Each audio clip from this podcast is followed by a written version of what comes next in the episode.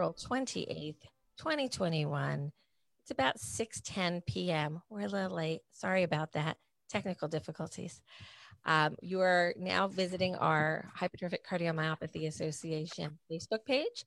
And this is a special edition of Tales from the Heart, a podcast from the HCMA.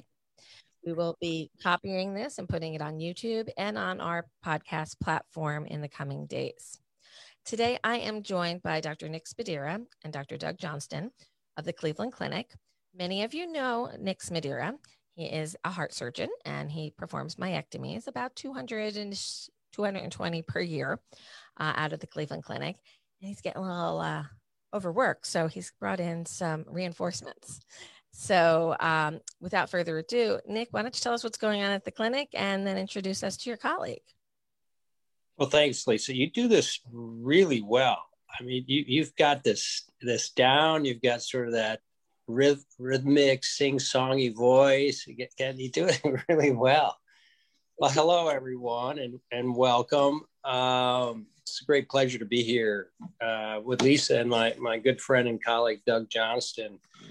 Uh, I think, as you most of you know, that the, the Cleveland Clinic has been involved with and a, a, pioneer in the field of hypertrophic cardiomyopathy and the, the surgery for hypertrophic obstructive cardiomyopathy for oh more than the time I've been there. I've been at the clinic 27 years, and Dr. Lytle and Dr. Lever have really been the pioneers, and I learned a great deal from them.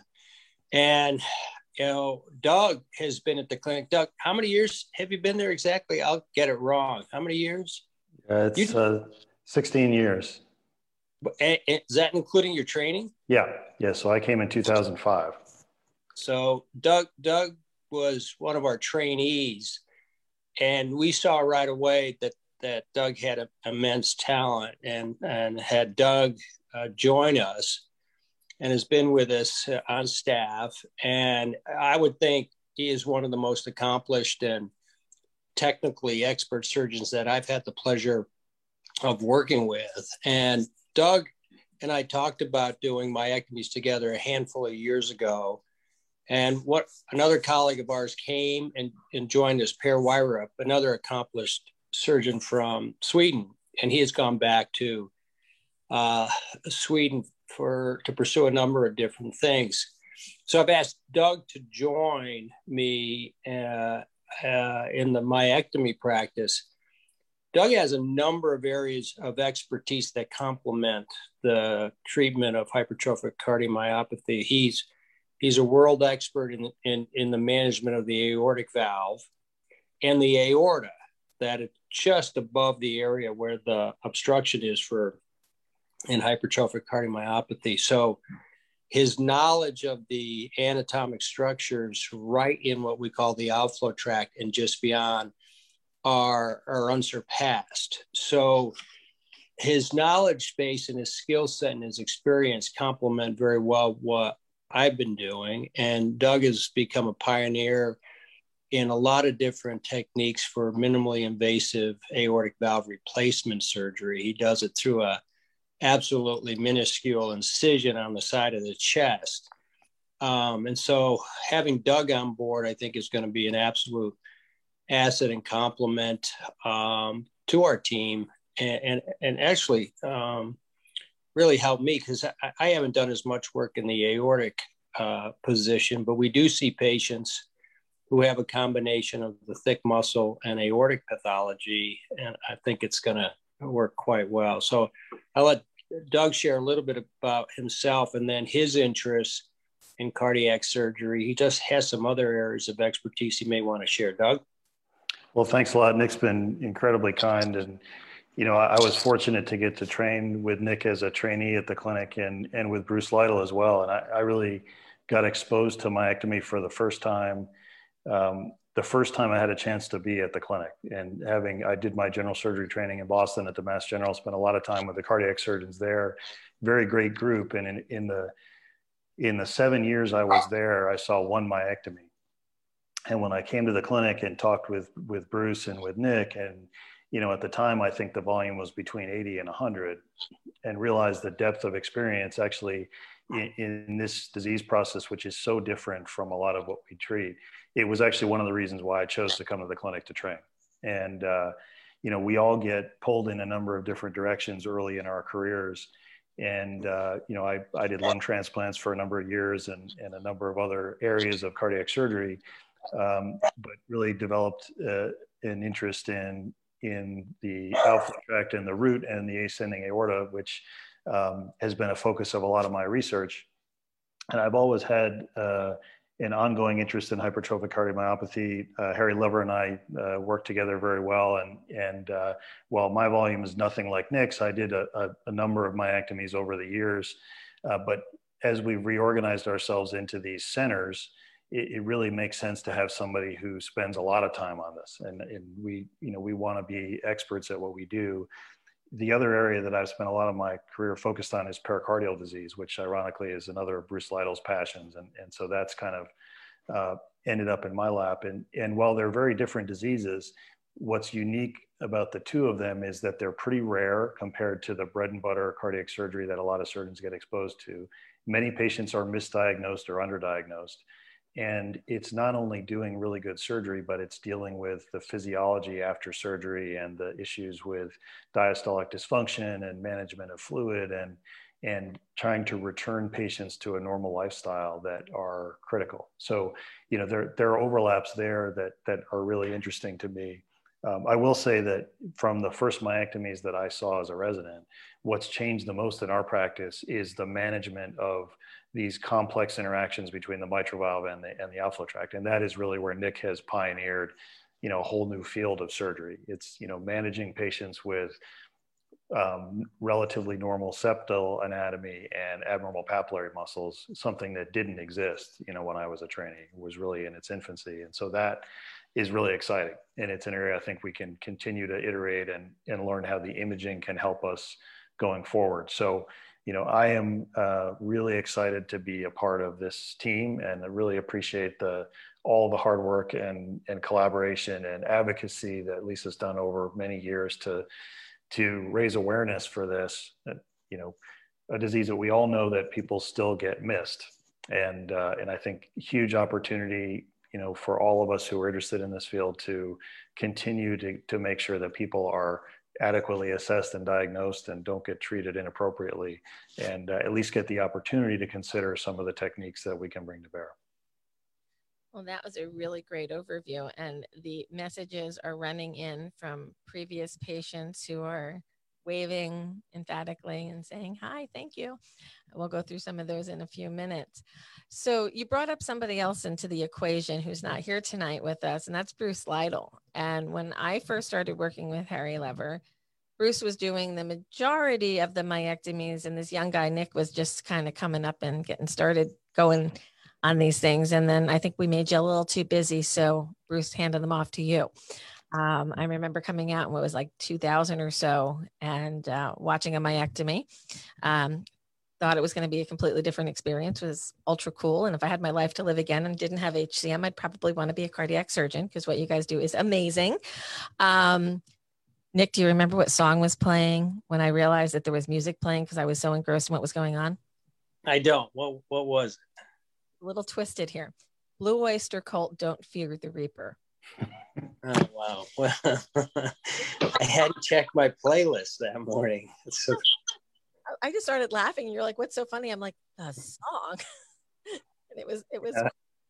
And I didn't fear, and she did really well. The patient that you were working on that day, she did really well.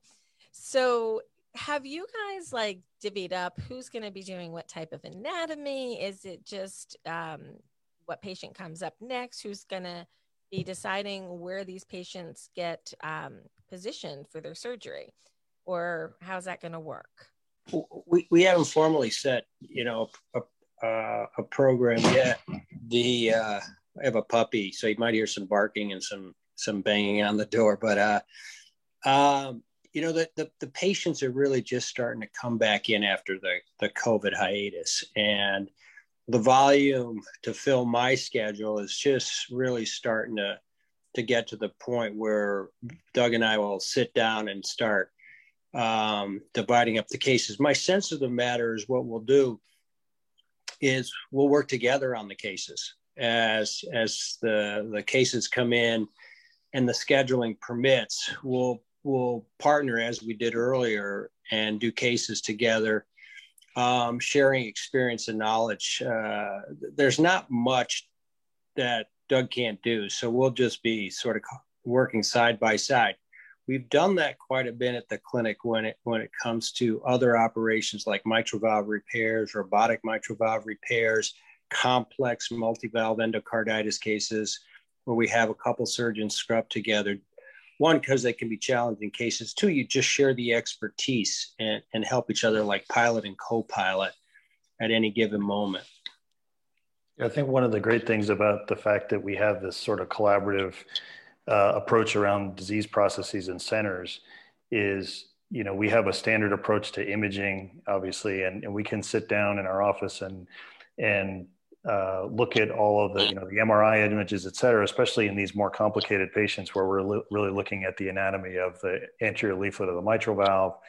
And you know where we can the imaging fidelity is good enough now where we can do a lot of pre-planning of you know what's the strategy here going to be? What's the target if the papillary muscles need to be moved and those things? And you know what's the relative contribution of the valve and the septum which is you know all thought process that i learned from nick and from harry and now from Milind Desai that you know we we have a lot of tools at our disposal to know the direction we're going to go before the or and um, you know, Lisa, you brought up a great point about some of the nuances here. I mean, I, am very comfortable with, you know, uh, uh, myectomy. I, I, would never use the word straightforward because it's not a straightforward disease, but a, a patient who has an isolated septal bulge and, and needs a certain amount resected, um, that's an operation I've done quite a bit of, and both alone and in combination with aortic valve surgery. Um, but there are lots of nuances there, and that's where having somebody with Nick's tremendous expertise to say, yeah, let's take a little more here or there. Let's get deeper into the ventricle. Let's re, you know, and in those situations where we're reassessing a patient based on the post-op echo, where we challenge um, the gradient and make sure that we really have done an adequate job, that having two sets of eyes is invaluable. And I think it's a, you know, it's the right thing to do. It's a great service to the patients, and we're, you know, fortunate to have the ability to do that. So I have to answer the question that has been attacking my email since the notice of this meeting came up. Um, Nick, are you going anywhere anytime soon? Oh, I wish I could go somewhere soon. COVID, it's been such a lockdown. I, I think I, am not sure what the genesis of the question, but I just got back from Florida uh, Sunday night. I was down there for a week. Uh, the first time operating, I did four myectomies, one with a maze procedure for atrial fibrillation. And I look back, the last time I was down there was in September of 19. And the plan was to go down once a quarter. Uh, there's a couple things I've been thinking about about Florida. One I recognize, I think, as you have in developing centers of excellence, is that it can be challenging and expensive and disruptive for patients to travel great distances. And uh, especially like in a Cleveland winter, trying to fly, fly into Cleveland and stay in a hotel and get back and forth. So we have a great hospital in Weston and we're expanding it throughout southern hospitals throughout southern Florida. And so I've had I've had privileges. I've been licensed in, in Florida for over a decade, doing uh, helping them do heart transplants. So I thought I'd explore the option of can I go down there and operate safely and uh, serve the patients in Florida? And it's been a really rewarding experience. Um, the uh, the patients really appreciate. I saw a patient when I was down there who who is young and he wants to, he needs to have surgery. But the, the discussion between him and his wife was well we have four young children. You know what are we going to do if we go to cleveland? Maybe we can wait till dr smedira comes down again. So the long short answer is there's no plans to go anywhere anytime soon but we are planning uh, maybe a return visit to florida in july or august or maybe september depending on if there's patient awaiting surgery to serve the patients there. So, yes, you're going someplace, but you're coming back to Cleveland, and Doug isn't taking over for you. You're going to get a partner in crime so that you can share these surgeries and continue to train forward. I think the population here is very comforted to know Doug didn't just show up from some other center last week and we're like popping him into complex myectomies. His career is at Cleveland Clinic. He's done these procedures before. You and Bruce have trained him, and he brings his own expertise as well that he's developed over time. So I think in this series, we're doing three of these series, meeting new faces of surgery. Um, Mayo will be introducing some, Tufts will be introducing one. So there's going to be some new names out there. And we wanted to make sure patients understood who these people were and why it is critically important to go to a high volume surgeon. And I'm going to ask you guys to talk a little bit about some of what I spend most of my time talking about is why high volume care for myectomy matters. Can you explain how small of an opening you're operating through and how complex it is to understand this very unique anatomy and why expertise and high volume really matters there? Who wants to start? I'll give it a quick go. And, and uh, the thing that I think is just phenomenally interesting, but what makes it phenomenally challenging is the septal anatomy has innumerable uh, variations to its configuration, where the hypertrophy is and, and what part of the septum. We, we differentiate it from the base to the middle to the apex, and you can separate it from right to left. Um, so there's innumerable variations in where the thickness occurs. And then you add on top of that that the um, thickness varies not only from patient to patient, but in each of those areas. So the surgeon needs to have a really good three dimensional understanding from really high quality imaging studies and be able to translate that into the operation they do through a very, very small opening in the aorta, which I'm trying to think of something that would be, um, I mean, it's smaller What's a good? Call it a garden hose. It's like looking down a garden hose. Yeah, it's a little bigger than that. It's not the size of a cucumber, but you know something between a garden hose and a cucumber, and and you have to look through that inside the chamber of the heart with vital structures, uh, all in the neighborhood of where you're cutting. Um, you have to get it. You know, it's like the Gold Goldilocks thing. It, it can't be too thin and it can't be left too thick. It just it has to be just right. Doug, any any thoughts on uh, additional things that you've experienced that make it more technically challenging some, that, than some of the other routine stuff we do? I think I think the aspect of of the visualization and the the maneuvers that you have to make to see the septum better.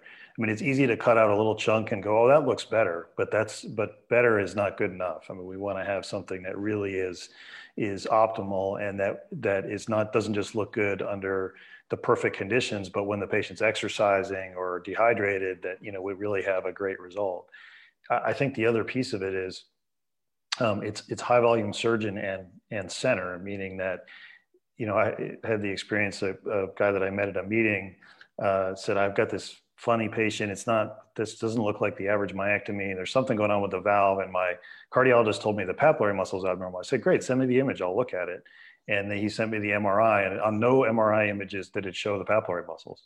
So I said, well, this is the issue that it's going to be hard to even plan that because the way that your imaging team has put this together is not friendly to myectomy. They're looking at something else entirely. And that's where having this team together, where when we look at a patient for um, a, a, complex repair, especially with with HCM, that the every aspect of it is going to be really well done. The echo we get is specifically designed to look at these issues. Um, the echo team knows how to safely challenge a patient to uh, to elicit the gradient. And that the MRI we get is going to, I mean, we pull it up, and the first set of images is going to be the papillary muscle and the interaction with the mitral valve. So the whole setup is just so friendly to the surgeon who is then going to be in that position as nick said of looking down this long tunnel and making decisions about the septum and the valve and the interaction between those so I think that having a whole team that just does this all the time makes the whole process smoother. And, and I think also gives patients confidence that it's not just the surgeon who knows what they're doing, that when they go to see the cardiologist or even go to have the imaging done, that the team goes, oh, yeah, you're here for this. That great. So I'm going to tell you a little funny story. We, we received a new application recently from a new center, um, and their surgeon was very quick to let us know that he trained with Glenn Morrow. And I was wondering, I have not spoken to him yet. I'm wondering how his education has evolved since Morrow. And I would like you guys to touch on early myectomy and what was done and how it has evolved today in high volume programming to do more than just a trough.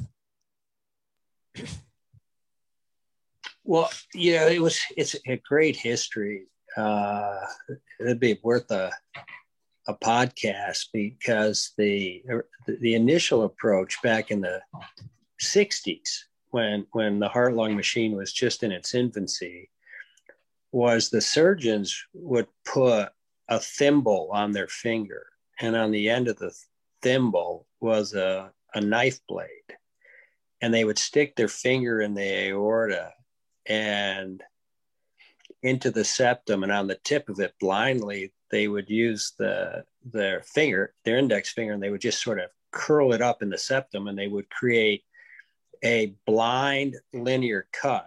And then they would take the thimble off and they'd stick there this sounds kind of gross but this is what they did they stick their finger in there and then they would fracture that line that they made to crack open the muscle they called it a sphincterotomy um, and that, I mean, it was really primitive. They didn't have the imaging studies like we had. Echocardiography hadn't been invented. You know, everything had to be done by auscultation and maybe an angiogram. But it was it was very primitive. And in credit to those surgeons, you know, boldly trying to to treat that the problem. But then uh, Dr. Morrow did the trough and then Dr. Lytle and Dr. Schaff at the Mayo Clinic began, and, and Mark Diaktu, to his credit, in the UK, began to realize that the, the you had to extend the myectomy further into the, the chamber and more broadly across the entire septum.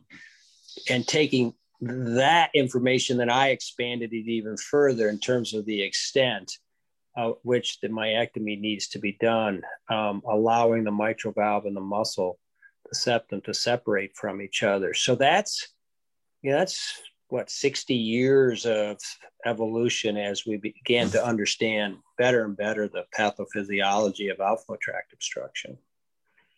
And originally, we thought all HCM was obstructed HCM and that it was just this little bulge and you cut it out and it's done. And now we know about papillary muscles and mitral valve involvement and the need for mitral valve repairs in some cases. You guys don't do a lot of replacements, do you?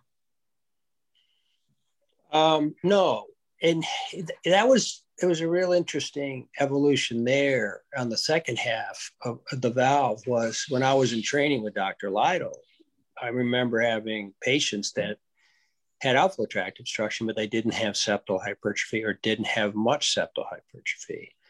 And I, I would ask Bruce, I'd say, well, what do you think's going on? And, and, and he was an, an a really, uh, what should I say, inquisitive guy. And he, he studied everything, but he didn't know and and as Doug suggested, he always gave us opportunities to think of things that nobody else has thought of. And, he, and I remember saying, well, well, maybe we should try and figure out why these folks are obstructing. And so I began sort of my interest in trying to say, well, if we don't have hypertrophy, why do we have obstruction? And the thing opposite the septum in the outflow tract is the mitral valve and the papillary muscles. And it really didn't take a genius to say, well, maybe that's the problem because it's right there.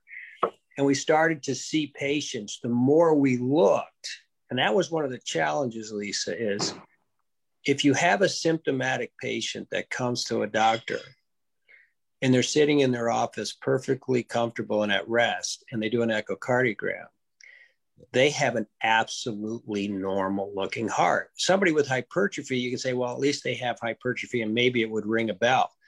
But for that person that was profoundly symptomatic, and, and, and an example would be a, a high school basketball player, division, who was uh, an All-American in high school, goes to a Division One college playing basketball on the varsity team as a freshman. By the end of the sophomore year, he can't walk from his uh, dorm to the classroom, and he's got profound outflow tract obstruction. He has no hypertrophy, but it sitting at rest, he, there's no obstruction.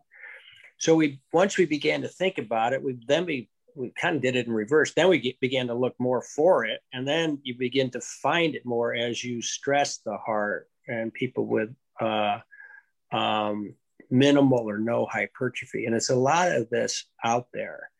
Um, and it's an interesting research question. I mean, do they really have hypertrophic cardiomyopathy? Do they have a genetic disorder? Is it, what is it? Is it, is it just how the heart kind of came together in utero? So tons of really interesting questions for us still to answer about why people develop outflow tract obstruction.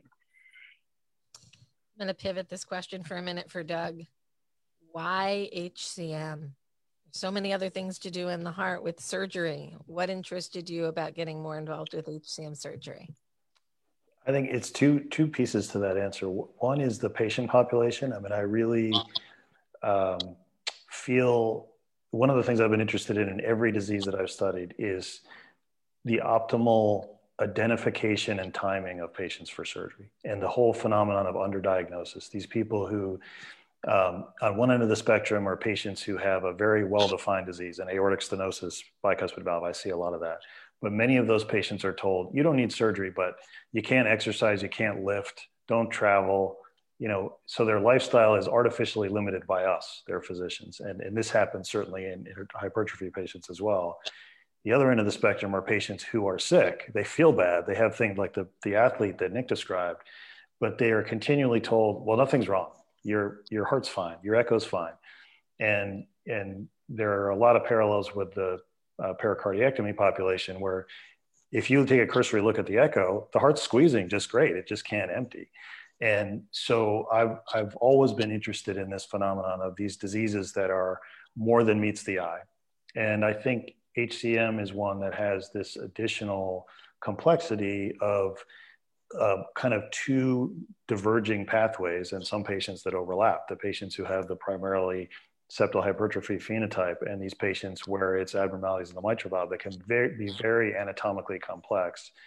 And as nick was alluding to it's the ability to try to figure out what are the components of that and can we make this more systematic? And i mean I, have learned you know over the last decade from all the work that that he's done to say yeah we, we can simplify some aspects of this. I mean you can look at it and say what are the components? Is the septum normal? Is the papillary muscle sticking right in the middle? Okay well that's an easy target. Is the anterior leaflet long? Is the tip of the anterior leaflet long? And can we can we divide that into pieces of an operation that we can then make systematic and at the same time give people a quality outcome that is that is outstanding? And that that's you know my other big push in, in all the areas of cardiac surgery that i've worked in is how can we make operations um, something that can be done with ultimate safety for this population that's young and has a very long life expectancy that's a, just a critical piece of what we do so i will ask you both this question because there is a variation of myectomy that is done over at Mayo, and they do an apical approach to myectomy. How do you guys get to the apex? I'll, i could take that. And uh, yeah, you know, the Mayo, Mayo and Hartzell Schaff have, have done a great job really defining that, the apical myectomy. Um, I had this sense that you can get to the apex through the aorta. And one of the the thing uh, questions patient has when you do a myectomy, do you cut through the heart? And then we share with them, no, we go through the aorta to get inside the chamber. But to do an apical, my apical myectomy, the Mayo method, you have to cut through the a big incision through the anterior wall of the heart. So I I thought, well, let's give it a shot and see if we can do it through the aorta. And you can. The the thing that's necessary is you have to modify the instruments you use. And so you have to have uh, an extra long 15 blade. We we have had our bioengineering department weld two 15 blade handles together so that the 15 blade is 40 centimeters. We have affectionately named it the spear. So I call for the spear. It is long. It is really long, and I I have to tell the the assistant to to to keep their left hand away because I mean I'm trying to look inside and manage this spear. I also use the equipment that they use for sort of like laparoscopic or thoracoscopic, very long handled uh, forceps where you control the mechanism quite far away. So I can get the forceps in this knife in there. And there's some other maneuvers to rotate the heart down, but I can do a complete mid cavitary and apical myectomy almost in almost any patient um, through the aortic valve. And I just think it saves a big incision uh, through the heart, although it's doable that way. It, the, like Doug was suggesting, you just need to have worked out the tricks and have a really good three dimensional understanding of the anatomy. And, and it's uh, uh, uh mid cavitary and apicals can be done very easily through a transaortic approach. Any other thoughts on that, Doug? Yeah, what I would say, I mean, this is a uh, a super specialty of HCM surgery. And you know, when you talk about Hartzell Schaff and, and Nick Smedira, these are the luminaries in the field who are dealing with the most difficult patients. I mean, they're definitely um, complementary approaches. I, I, you know, I think that the idea of using uh, using instruments that are normally used for something else to make the procedure less invasive is incredibly appealing to me. I mean, that's why I do so many. I do so many mini thoracotomy aortic valves because it's a way to um, reduce the impact of the incision by using technology. So using those long shafted instruments, I mean, that's something that I do every day. These are cases though that are super complex. And these are ones that I'm going to look forward to working together with Nick because the expertise here is in the precise positioning of the heart. So looking down the tunnel, which is now even longer, as Nick said, 40 centimeters, that's, that's long. That's um, looking down a very long tunnel and then precisely shaving just the right amount of muscle all the way down to the apex. Um, that's an art. And uh, so that, that's something that is, uh, um, but doing, doing it that way in order to minimize the impact on the ventricle, I think has ultimate appeal to me. So, Doug, I'm going through some of the questions here, and Nick mentioned you have a specialty specialty with um, aortic valves. So, the question here is, what if you have aortic valve regurgitation, mitral valve prolapse, and um, obstructive HCM? How do you manage that? So the, the aortic valve is the most straightforward of those problems. So it really just depends what the, the reason for the regurgitation is. Some of those valves are repairable. Some uh, don't have very good durability when they're repaired. So the best option is a replacement. The combination of mitral valve prolapse and HCM is challenging because using the standard techniques we use for mitral valve repair, where you essentially shrink the size of the mitral valve, is going to push the anterior leaflet closer to the septum, which is usually what we don't want to do. So those are cases where we have to be really thoughtful about what we do to the mitral valve. We may want to pull the posterior leaflet down further than we normally would to get it out of the way but that's where having a really uh, good view of the anatomy and MRI is super helpful there because it shows us um, not only the anatomy of the valves, but the physiology of them interacting in 3D. Very complementary to echo, but a great planning tool for cases like this. Thank you for that. I'm going to pivot a little bit on questions. We have a comment, a question, and then a validation of something I was talking on our group about yesterday. So Richard, who you operated on a number of years ago, um, was a redo myectomy. He was a UCLA myectomy, and they didn't take enough tissue, and then he came back to you for a second myectomy. Could you guys please talk about the need to try to do this one and done, and why Lisa yells at everybody, go to high volume centers. Um, so one and done is our, our, our ultimate goal but is there any other complications that can occur from a redo myectomy? And does the muscle grow back or did they just not take enough to begin with? Um, yeah, one and done. Yeah, no, no. Uh, I, I, sort of hear you and feel your pain. Of course, we, we want, I think when Doug and I think about doing operations and we think, as Doug suggested, about valves and should you repair a valve? Is it durable or not? You, you make the decision because you really, we know patients don't want to come back and have a second heart operation or any operation per se. Um, you, you, know, that's where the expertise comes. It, it, you, you, you have to take enough to open up the outflow tract. And then you have to do what we call provocative testing in the operating room to document under high levels of heart activity that you, you, you hit it out of the park. And what I've been critical in a lot of my editorials from manuscripts from other centers is when they say they have good results, I always ask, but did you provoke the heart? And provoke means we give a drug that's like adrenaline. So to chemically make the heart really, really work hard, and that's what causes obstruction. And only then, when you have that as maximally stressed, we call it, as you can, can you say the operation is complete and successful. It's it's it's just a quick check on what you did. And I'm not I'm not sure many centers do that or do it to the level they need to. You have to take the right about right right amount of muscle. Uh, what were what was the other part of the question? Um, I'm sorry, I scrolled through. Um, so, does the heart muscle grow back, or did they? Yeah, my my sense is once you reach maturity, you don't grow new heart muscle cells. And it's my sense when I've operated on people who have had prior myectomies, it just wasn't an, an extensive enough resection. Typically, the trough is deep enough, they just didn't extend the resection wide enough. Or deep enough into the ventricle.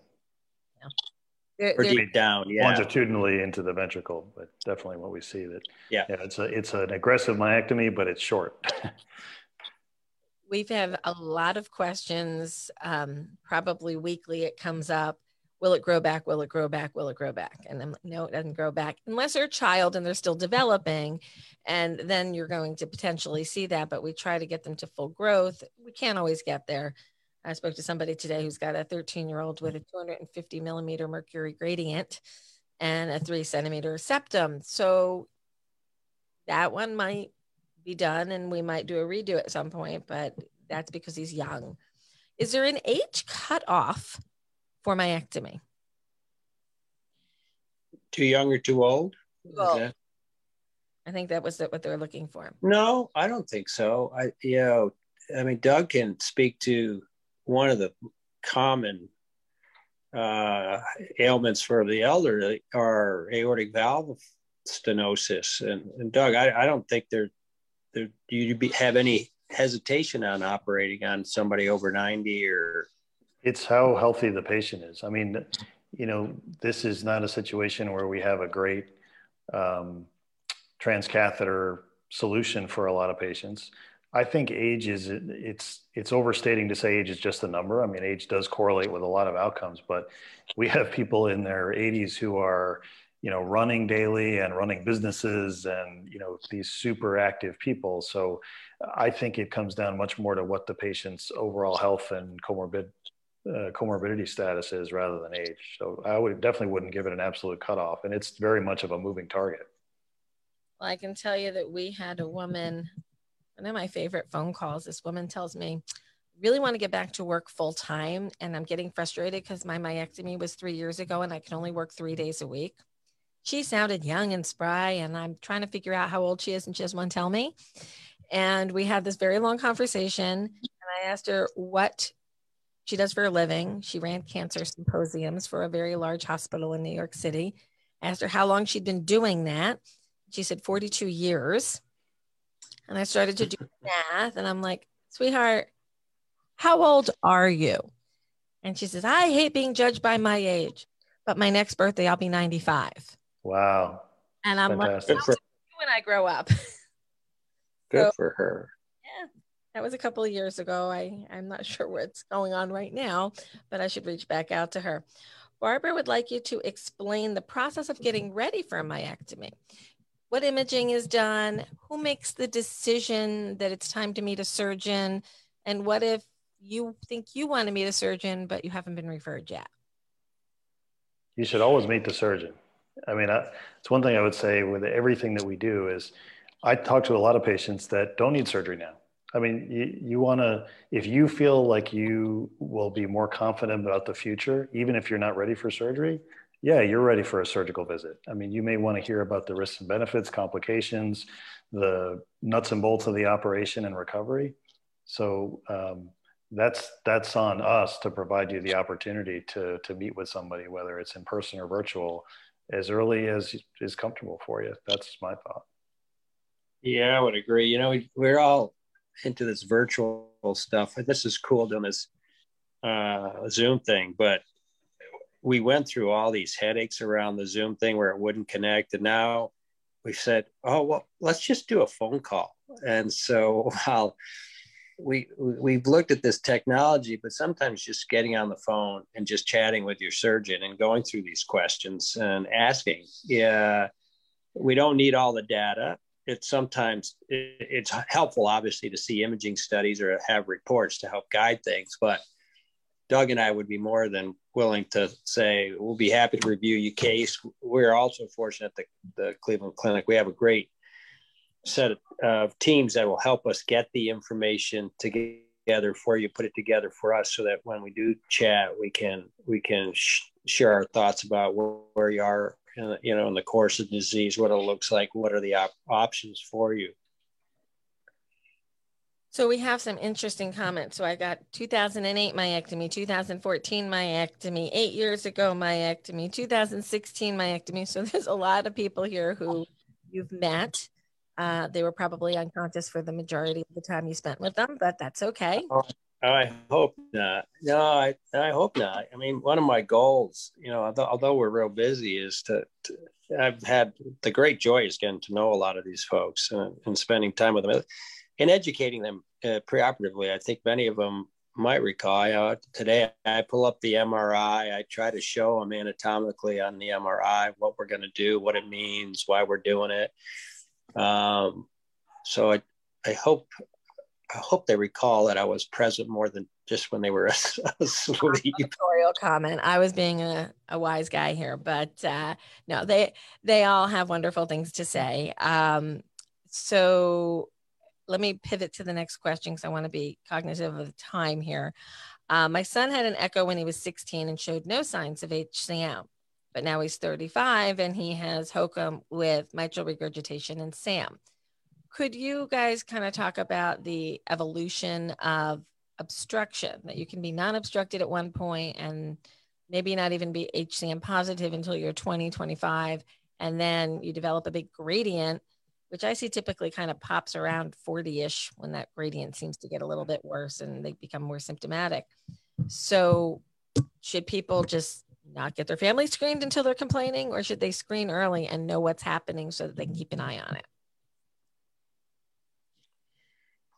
Who wants? Yeah, I would screen early. Um, this is what is so remarkably fascinating about the disease and the disorder is um, we we have an incomplete understanding of of how this all evolves and one really interesting case I had was a gentleman who in his 40s was symptomatic, was gene positive. I did a myectomy. His son was tested. He is gene positive.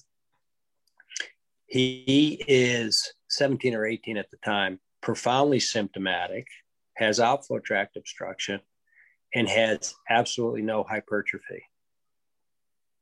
Yeah, now, so put that together.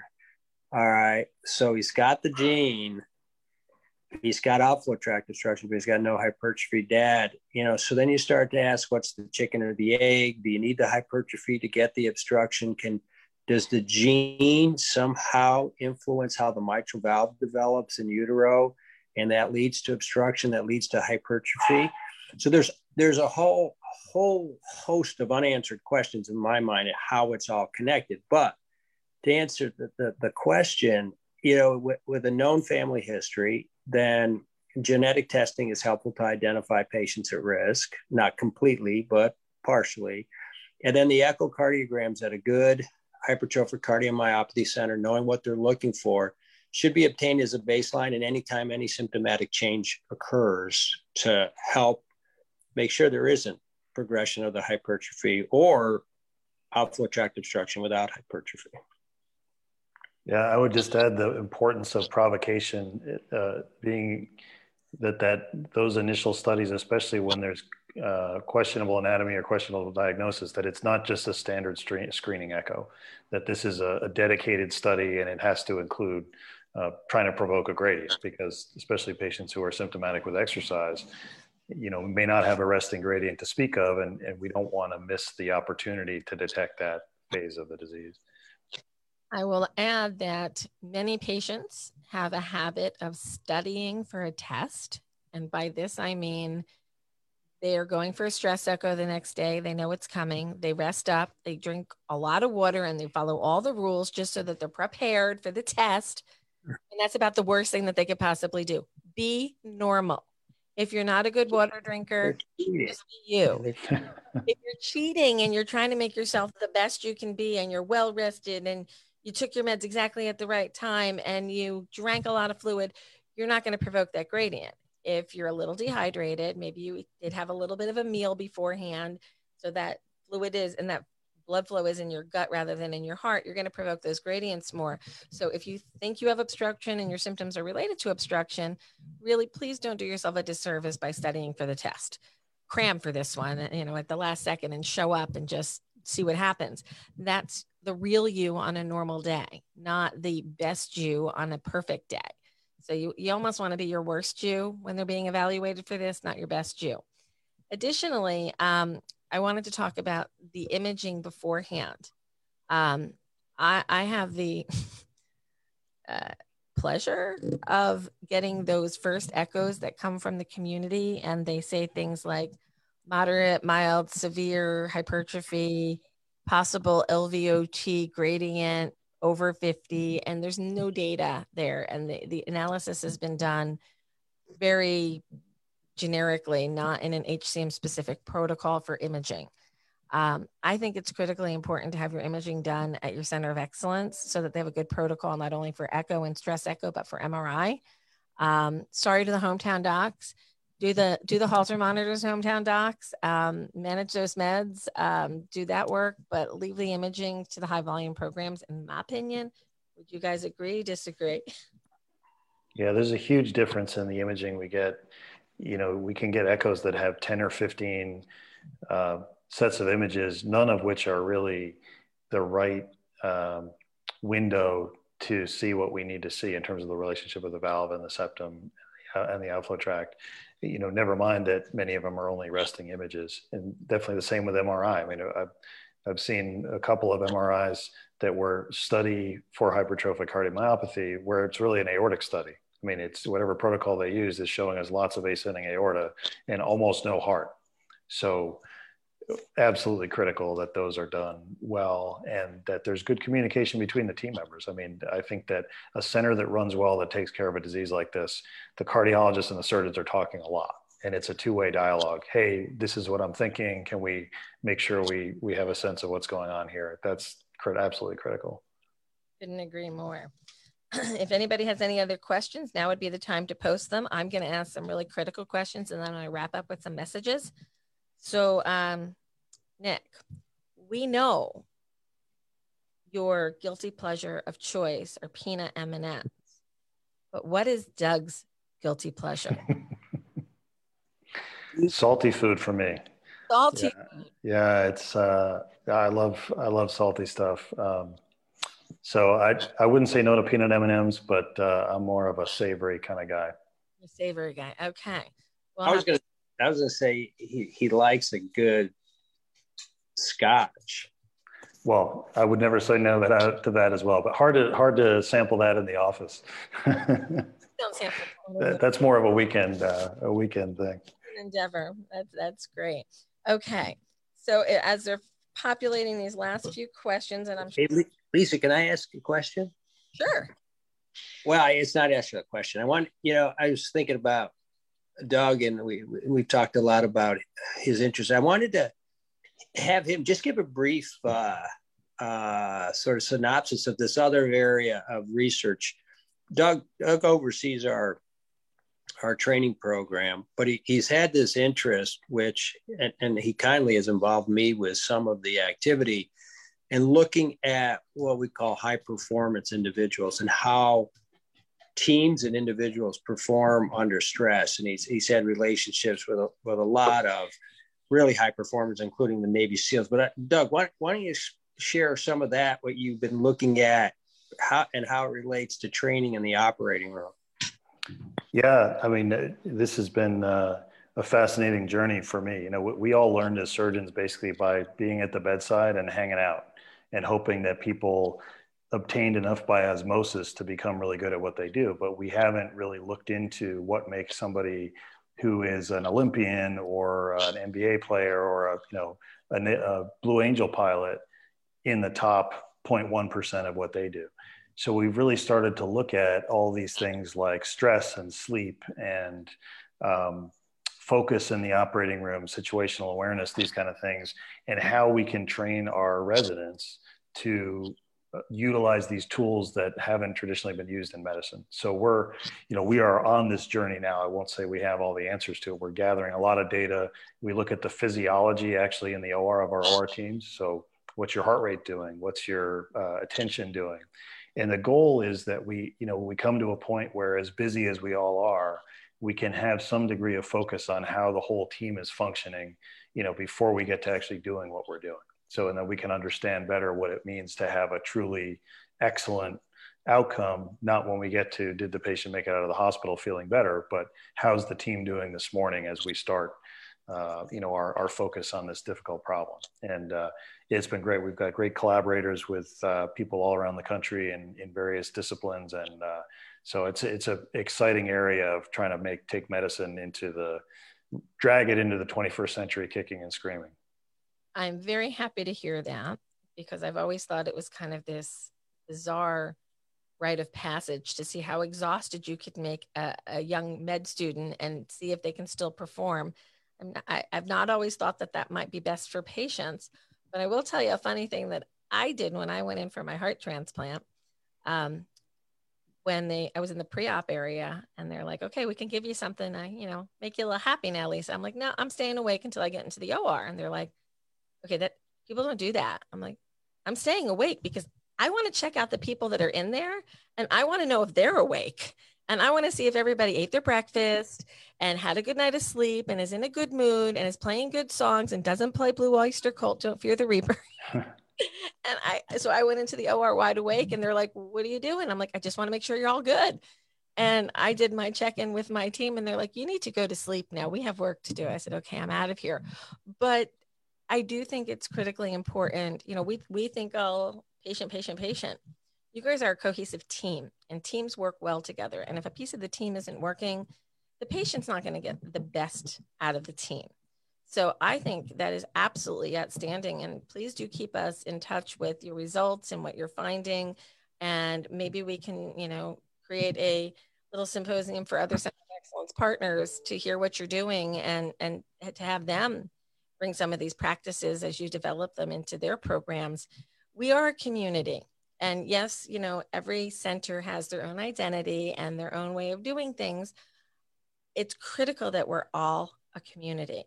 There are other great surgeons in the country. We love our surgeons and we want to promote them and we want to make sure that they evolve in their skills and their ability and that we're sharing best practices across institutions. I know sometimes it's a little bit difficult, but we really need to make sure we're all on the same page because patients come to you from all over the place. They shouldn't have to travel quite as far as they're traveling right now. So the more we can train and give them high volume experience, the better we'll all be. So I'm really excited about um, some of the things we have coming up. We have 16 programs in the pathway right now to be recognized. That will bring us to, by the end of next year, 60 programs. 25 years ago, when I met this guy named Harry, uh, Mayo or Cleveland Clinic was doing 22 myectomies a year, I think the number was. And now you're 222 or thereabouts. We don't count 2020. We're just putting a pin in that one. That one doesn't count. It's got a little asterisk by it. Um, but these numbers are going to grow. HCM is not one in 500. It's probably one in 250, one in 300. And there's probably a lot of people who would benefit from meeting a surgeon and getting their anatomy corrected. And for whatever reason, I still don't fully understand. People have been remiss to get to surgery faster because they wanted to wait until they were sick enough. We don't do that with other procedures. We don't make people get sick enough before we offer them a treatment. We treat them because the anatomy is wrong. The anatomy is not doing what it was intended to do. And Nick, to your point earlier, is the mitral valve abnormal because of something in the genetic code that made the myocardium abnormal? I say absolutely yes. The atria is not normal either. None of the cardiac apparatus is fine. It all started with the same first cell that went off and said, I'm going to go be the heart now. And the programming was wrong. So there's some really amazing stuff coming. I have one last question and comment from the community. Joe wants to know if there are any new techniques or approaches to myectomy. So, what do we think about robotics, minimally invasive? Are we there yet? Will it work? Well, I, I, I, share it with Doug. You know, I've struggled with the minimally invasive because some of the maneuvers I've had to do, but that's where the collaboration with Doug and innovation, we may, once I see and work with him, we may come up with ways to make the incision smaller my my key focus for not pushing that too hard is I, I've I've wanted to be the safest operation possible. So I've always focused on on safety, the low pacemaker rate, and so forth. But that doesn't mean we shouldn't continually innovate. Um, we've we've done a couple robotic operations in folks that have had to, to have mitral valve operations because that's where our expertise is in mitral valves.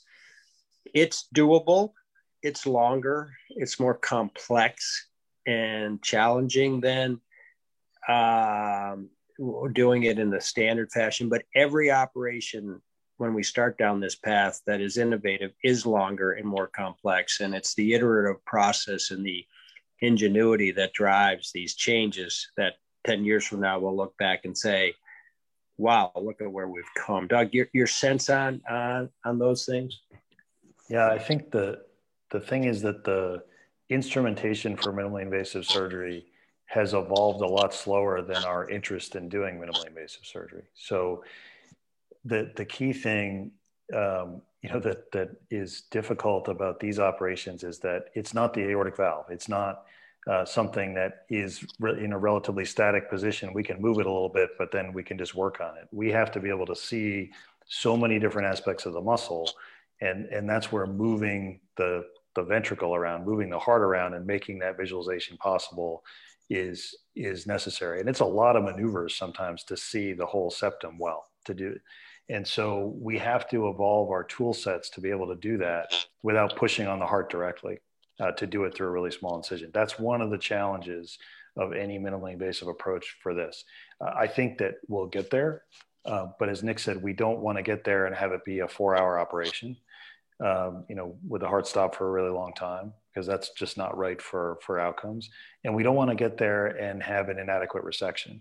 So so we have to get our all of our tool sets, our imaging, our ability to do intraoperative imaging in real time, all that stuff needs to get better to be able to get there. So so not to say we're not thinking about it and working on it, but I think to make it routine and maintain the safety has got to be our goal.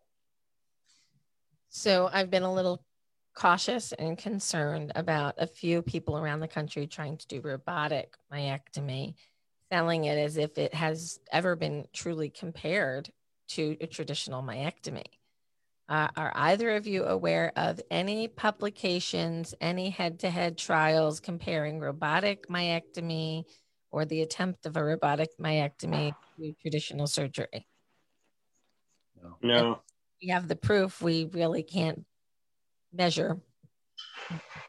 Well, we've for mitral valve work that it's it's been compared uh, and it's safe uh, and comparable. Uh, I always look at. I think the barometer that I look at is ask any person doing a myectomy if they needed to have a myectomy, would they have it done robotically? That would to me would be the the barometer. I I, I could probably put quite a bit of money on what the answer would be. So I've seen the results of some of them. I'm not encouraged. Okay. Yeah. So there was a little problem with my Facebook feed and I wasn't getting any questions, but then I hit reset and they're there. Um, Scott, I'm going to ask your question in a slightly different format. Um, if somebody is diagnosed with aortic stenosis, but they're gene positive, no sign of hypertrophy, I think Nick kind of commented on this already. Is what comes first, the chicken or the egg? Does the heart beat wrong because it's thick, or is it thick because it beats wrong? Do we know? But for this maybe for Doug, the person has aortic stenosis. Is that what? The, yeah. yeah. Yeah, I think if there's stenosis, if they have stenosis and they're gene positive, it may be the chicken and the egg. These are two different things going on at the same time. Because it's, if it's the valve, um, and a gene positive hypertrophy those are those are two different heart issues that coexist and both need to be managed together. You know, and we see that. I mean it, you can get hypertrophy of the heart from aortic stenosis that can be really severe in a patient who doesn't have the you know the gene positive uh, type of ventricular hypertrophy. That can be that can cause all kinds of problems that are uh, sometimes equivalent physiology but it doesn't behave quite the same and, and the natural history is not the same. You usually have to have long-standing uncorrected AS to get that kind of severe hypertrophy, and it's usually the whole heart. It's not the septum. For a records review or virtual visit, is there a there's a link on your page uh, on the Facebook page, or I'm sorry, the um, website for the Cleveland Clinic for surgical referrals, for self referrals, and that's how they would process that. Yes, there should be on our hypertrophic cardiomyopathy, but if not, um, they can always call my office or call Doug's office. I, I can give you the, the number. It's on your directory listing at 4hcm.org. They can, they can. Okay. So there, there you go. Doug or I would be happy to review any case. Yeah, it's very easy to reach out, and, and either of our assistants will actually help gather the records together and, and make that process easy. So you know, it, we can always have a conversation, but when we have the images to look at, it's it's a it's a deeper conversation, and we'll make that as simple as possible to do in advance. Gotten a lot easier. You don't have to ship videotapes across the country or CDs. These are all electronic records for the most part that can be transferred. So, um, a couple fun questions. Can you do a myectomy through a cardiac catheterization? Not a myectomy. Um, but you know, septal ablation is the procedure that's done through a catheter, which um, you know I think there was a lot of enthusiasm that that might be the the sort of holy grail. But uh, you know, Lisa, you've plenty of experience with patients who've who've had their challenges with that, and I, I think. You know, it's one of those things where there's always a balance between invasiveness and outcome.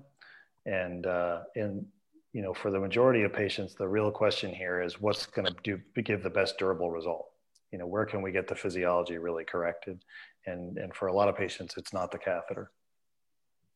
For some reason, it's still this almost a, a, little bit of an argument in some cases where patients say no i had i had this so that's the right answer and somebody else says well i had this and that's the right answer your right answer isn't their right answer your anatomy is your anatomy their anatomy is their anatomy and I think you're probably talking about the majority of anatomies in HCM are well served by myectomy.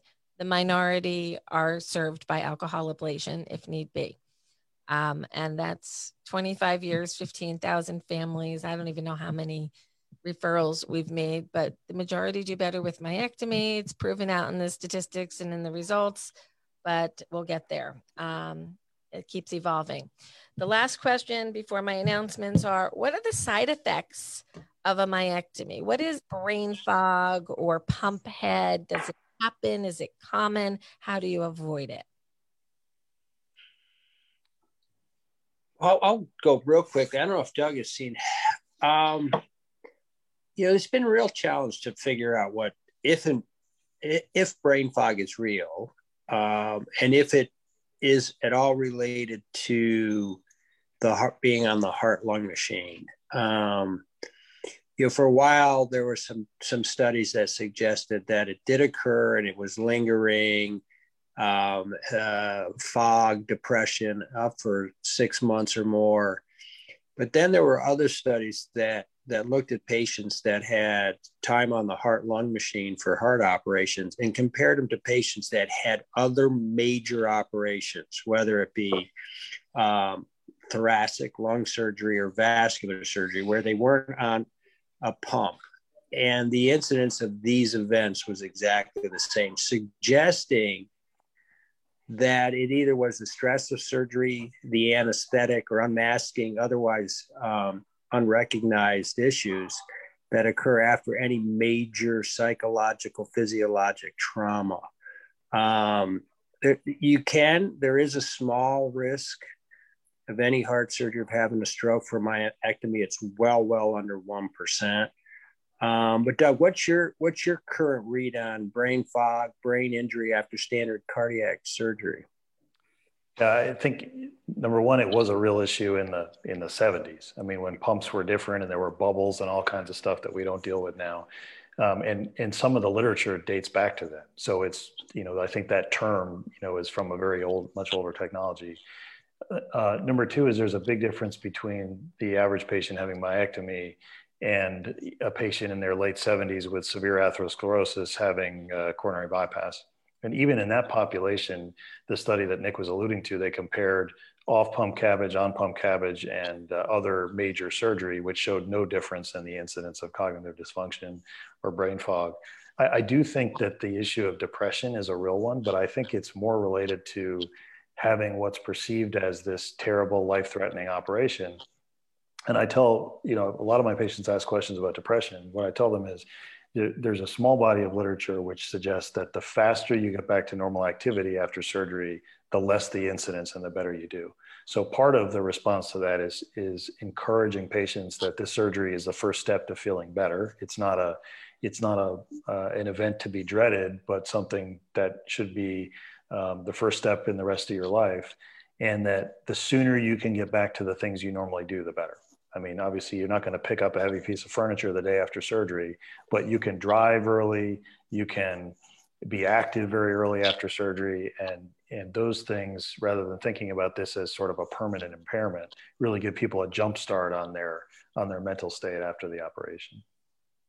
So one thing we've been doing here at the HCMA for many years, and then we've changed it for technology purposes, um, is members used to get a pre-myectomy call and I would walk them through this is what's going to happen. I actually stood in the surgery suite with Nick. I saw this whole thing. This is what's happening to you. This is how you prepare physically. This is how you prepare mentally. This is how you recover. And we would go through it. We've evolved that to a once a month pre-myectomy discussion group where we'll walk you through the whole thing. We have discussion groups for the post-myectomy experience. Um, uh, Paul was on here earlier. He was one of your prior myectomies and he um, runs a, a, support group discussing myectomy, making the decision. So we have all of these peer support mechanisms now that are available to anybody who's thinking about a myectomy. They can sign up at 4hcm.org. There's a, a, a registry or a, a events calendar, and you can meet the support group leaders.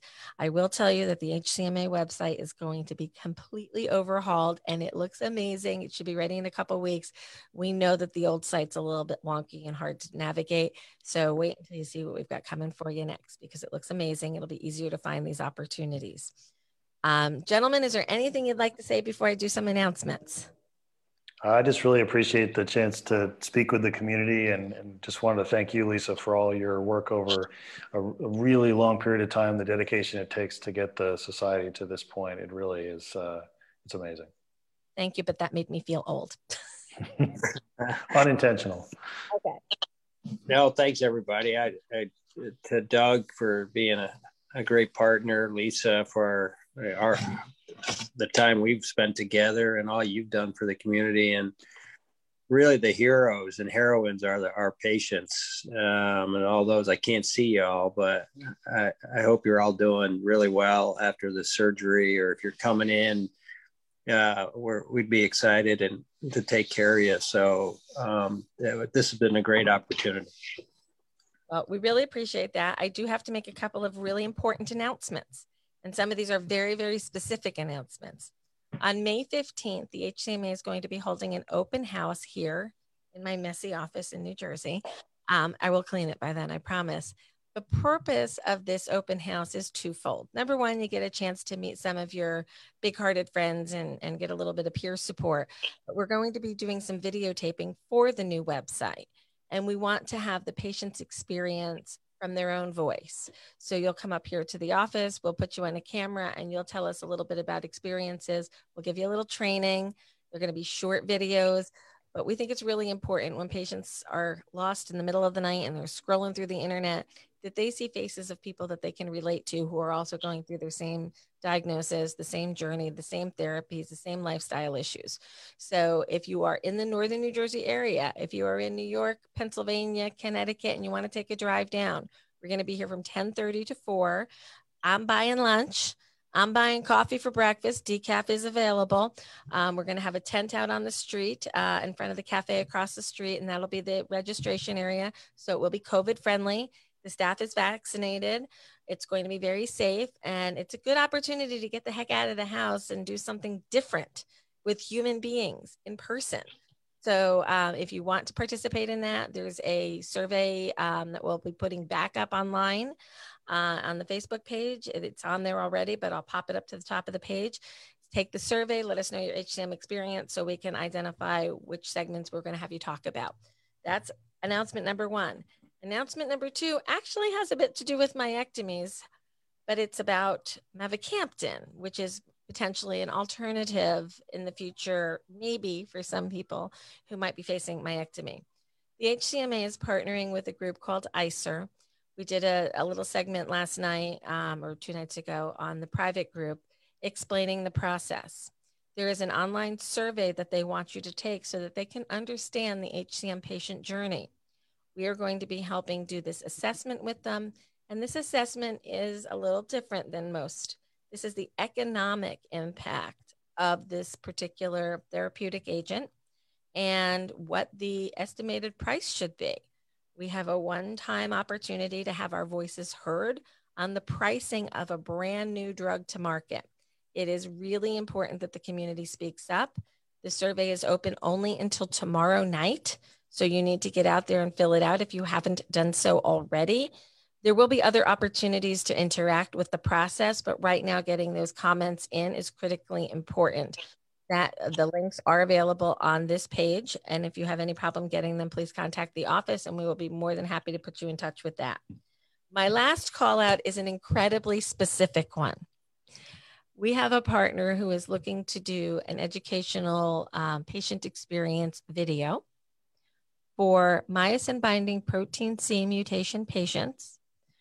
We have a number of them in the office who've already uh, said that they're interested in participating in this project, but we are truly trying to be as diverse as possible. And we would really like to find an African American, Latino, or Asian family with a myosin binding protein C mutation who would agree to speak about their HCM experience and their myosin binding protein C mutation for one of our partners who is working on a specific therapy for myosin binding protein C. I can't say a lot more about it right now, but be more than happy to talk to you about that offline. If you have myosin binding protein C and you are from a community of color, we would really like to talk to you. Critically important that we, we show the diverse faces of HCM. So that's my three announcements. I told you about the pre-myectomy support groups. Doug, welcome to the HCM team. I promise I won't call you and annoy you too much, but when I do, I need to talk to you. We'll look forward to it. And I, I have to be honest about my, I probably should have done the disclosure up front. Um, I never had a myectomy, but Nick did operate on my dad.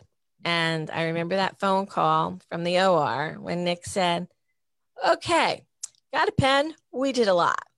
And my dad didn't have a myectomy. He was mitral valve replacement. Let's see if I can do this, Nick. Mitral valve replacement, tricuspid valve repair, right sided maze, left sided maze, right atrial reduction, left atrial reduction, and a CABG.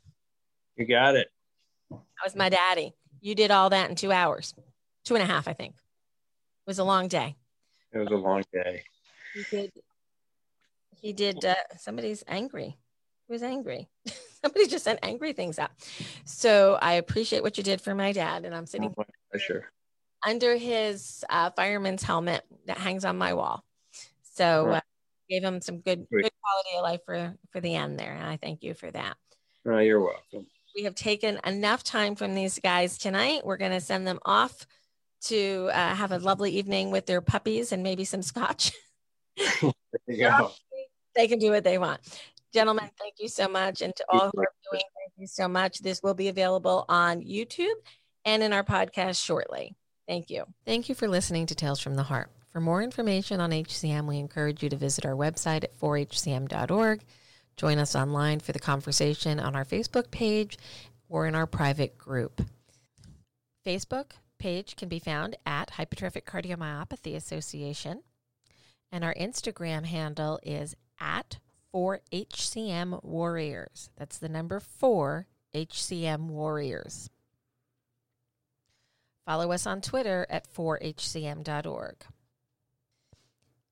For those members of the LinkedIn community, you may want to follow the conversation on the Hypertrophic Cardiomyopathy Association group. Join us today. To contact the Hypertrophic Cardiomyopathy Association, you can call 973 983 7429. You can email us at support at 4hcm.org or visit us online at our website 4hcm.org and send us an email from there. The Hypertrophic Cardiomyopathy Association is located in New Jersey and operates on East Coast time. We would like to thank our sponsors, MyoKardia, Invitae, Boston Scientific, and Cytokinetics for their support of this program. The HCMA is partnering with MyoKardia, 23andMe, and others to help learn more about hypertrophic cardiomyopathy. Learn more about these initiatives at 4hcm.org. Invitae, a genetic testing company and a sponsor of Tales from the Heart, is proud to provide free genetic testing to families with hypertrophic cardiomyopathy. Please learn more at 4hcm.org. Hey, we know life with HCM can be challenging, and support is critical.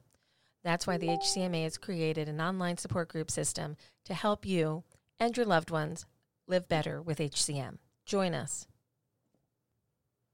The HCMA is seeking volunteers on a number of different projects, including our online support group system, our peer to peer Big Hearted Friends system, and our legislative subcommittee. Please visit 4hcm.org to learn more today.